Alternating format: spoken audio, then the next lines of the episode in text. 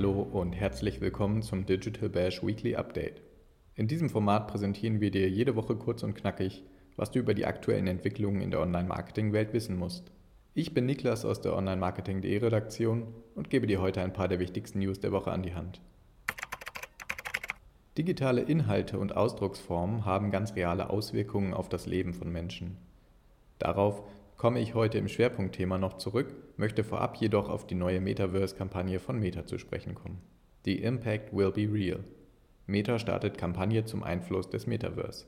In einem sehr optimistischen Kontext möchte Meta mit der Kampagne The Impact Will Be Real aufzeigen, welches Potenzial im Metaverse steckt. So heißt es, auf der sozialen Ebene bietet das Metaverse bessere Erfahrungen als alles, was derzeit im Internet existiert. Laut Meta kann im Metaverse nicht nur Fachwissen optimal vermittelt werden, auch die praktische Ausbildung, etwa von Chirurginnen, ließe sich in diesem Feld ortsunabhängig vorantreiben. Neben dem Metaverse stehen bei Meta vor allem Kurzvideos im Fokus. Diese Woche erklärte der Konzern passend dazu, welche Faktoren über die Reichweite von Videos auf Facebook und Instagram entscheiden. Den Beitrag dazu findest du bei uns in den Shownotes. Mehr Reichweite für Reels können Creator auf Instagram dank der Topic Tags generieren, die gerade getestet werden. Instagram, warum der Shop-Tab bald verschwinden könnte. Auf den Kurzvideotrend bei Meta zahlt auch der Umstand ein, dass Instagram den eigenen Shopping-Bereich so drastisch verändern möchte, dass der Shop-Tab künftig sogar verschwinden soll. Eine vereinfachte Shopping-Seite soll unter dem Namen Tab Lite schon bald getestet werden. Google. Du kannst jetzt Benachrichtigungen zu Updates für die Developer-Dokumentation erhalten.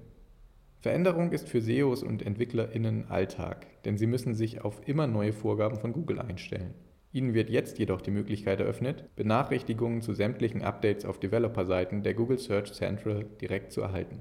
Dazu müssen Sie einfach die für Sie relevanten Dokumentationsseiten in Ihrem Developer-Profil speichern. Google Ads. Werbung, die den Better Ads Standards nicht entspricht, wird aberkannt. Ab Oktober. Eine Benachrichtigung erreichte unterdessen auch Google Ads Advertiser. Denn diese müssen darauf achten, dass ab Oktober 2022 sämtliche Werbeerfahrungen auf Websites den Anforderungen der Better Ads Standards der Coalition for Better Ads entsprechen müssen, um von Google Ads genehmigt zu werden. Dieses Update soll die Werbung bei Google nutzerinnenfreundlicher machen. Dynamic Island als größte Innovation. Apple stellt das iPhone 14 vor. Userfreundlichkeit steht auch bei Apple auf der Prioritätenliste. Das Unternehmen möchte künftig deutlich mehr Umsatz mit Werbung machen. Unter der Woche stellte Apple jedoch zunächst die neuen iPhone 14 Versionen und die neue Apple Watch vor. Insbesondere das Feature Dynamic Island dürfte die ohnehin starken Verkaufszahlen für Apple-Hardware weiter fördern. Denn mit der neuen intuitiven und immersiven Anzeige, die den Notch-Bereich ersetzt, können User diverse Aktivitäten und Benachrichtigungen mit einem simplen Tap and Hold aufrufen, zum Beispiel wenn diese im Hintergrund laufen. Dabei kann das Dynamic Island die Form und Position wechseln, ohne die Hauptaktivität auf dem Screen zu beeinträchtigen. Jetzt komme ich zum heutigen Schwerpunktthema.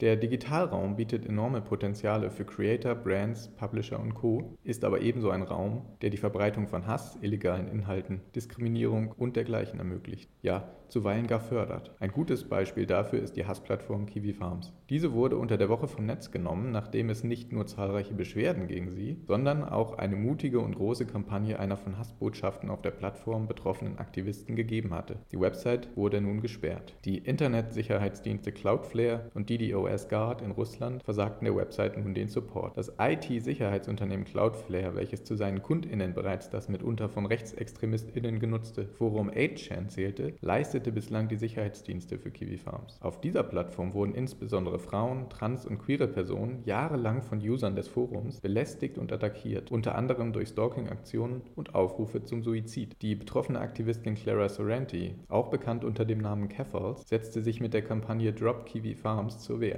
Nun hat Cloudflare die Bedrohung zum Anlass genommen, um die Plattform zu sperren. Auch in Russland wurde sie nach kurzer Zeit durch den Supportentzug von DDoS Guard vom Netz genommen. Allerdings schätzte Cloudflare die Sperrung als eine gefährliche Entscheidung ein, mit welcher man sich nicht wohlfühle. Auch Instagram hat unter der Woche eine weitreichende Entscheidung getroffen. Die Meta-Tochter sperrte den Account der großen Pornografie-Website Pornhub. Obwohl der Account, der bis dato 13 Millionen Follower verzeichnete, keine pornografischen Inhalte zeigte, was zweifelsohne gegen Instagrams Richtlinien verstoßen hätte, wurden dort die pornografischen Inhalte auf der Plattform beworben. Die Plattform wiederum ist dem Vorwurf ausgesetzt, auch illegale sexuelle Inhalte zu verbreiten, von Kinderpornografie bis hin zu gefilmten Vergewaltigungen. Demnach sei Instagram als, Zitat, Vertriebspartnerin eines kriminellen Unternehmens, Zitat Ende, aufgetreten. So die Einschätzung von Dawn Hawkins, CEO des National Center on Sexual Exploitation in den USA.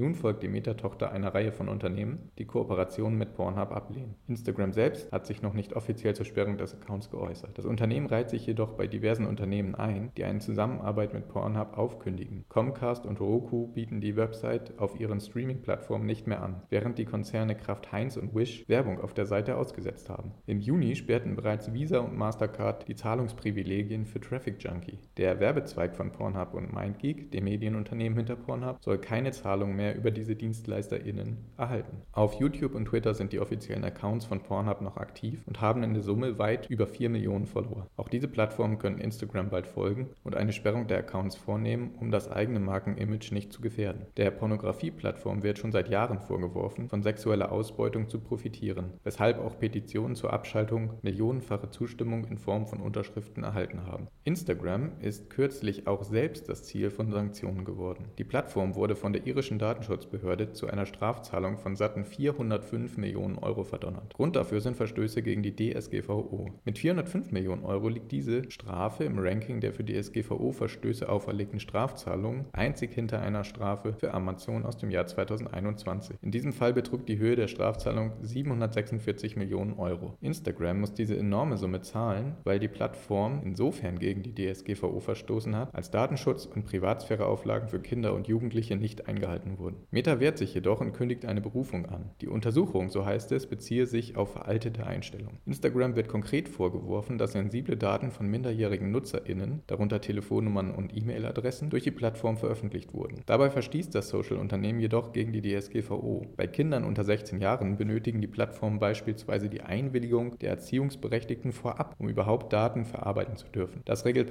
8 der DSGVO. Grundsätzlich müsste eine Plattform wie Instagram also durchweg das Alter der User überprüfen. Seit einigen Monaten testet die Meta-Tochter diverse Verfahren, um schneller Altersverifizierungen von NutzerInnen zu erhalten. Dazu zählen Face-Scans, Video-Selfies und Bürgschaften. Nun wehrt sich Meta allerdings, denn Meta möchte die über 400 Millionen Euro schwere Strafe für Instagram nicht hinnehmen. Der Konzern beteuert, man habe inzwischen Funktionen eingeführt, die Kinder und Jugendliche auf der Plattform schützen. In einem Statement heißt es, Zitat, This inquiry focused on old settings that we updated over a year ago and we've since released many new features to help keep teens safe and their information private. Anyone under 18 automatically has their account set to private when they join Instagram, so only people they know can see what they post, and adults can't message teens who don't follow them. While we've engaged fully with the DPC throughout their inquiry, we disagree with how this fine was calculated and intend to appeal it. We're continuing to carefully review the rest of the decision. Zitat Ende. Bereits im Frühjahr veröffentlichte Instagram ein Maßnahmenpaket, um Kinder und Jugendliche in der App besser zu schützen. Alterserkennung und der Schutz vor ungewollten Kontaktanfragen gehören zu den zentralen Aspekten des Pakets. Zudem weist die Plattform inzwischen aktiv auf die Vorteile privater Accounts hin. Und Instagram bietet ebenfalls einen umfassenden Parental Guide für Erziehungsberechtigte an, der Sicherheitsfeatures, aber beispielsweise auch ein Glossar von auf Instagram relevanten Wörtern und Phrasen enthält. Um Instagram nutzen zu dürfen, müssen NutzerInnen grundsätzlich 13 Jahre alt sein. Sie werden bei der Registrierung gebeten, ihr Alter anzugeben. Mit den neu entwickelten Maßnahmen zur Altersverifikation soll künftig verhindert werden, dass auch jüngere User die Plattform nutzen.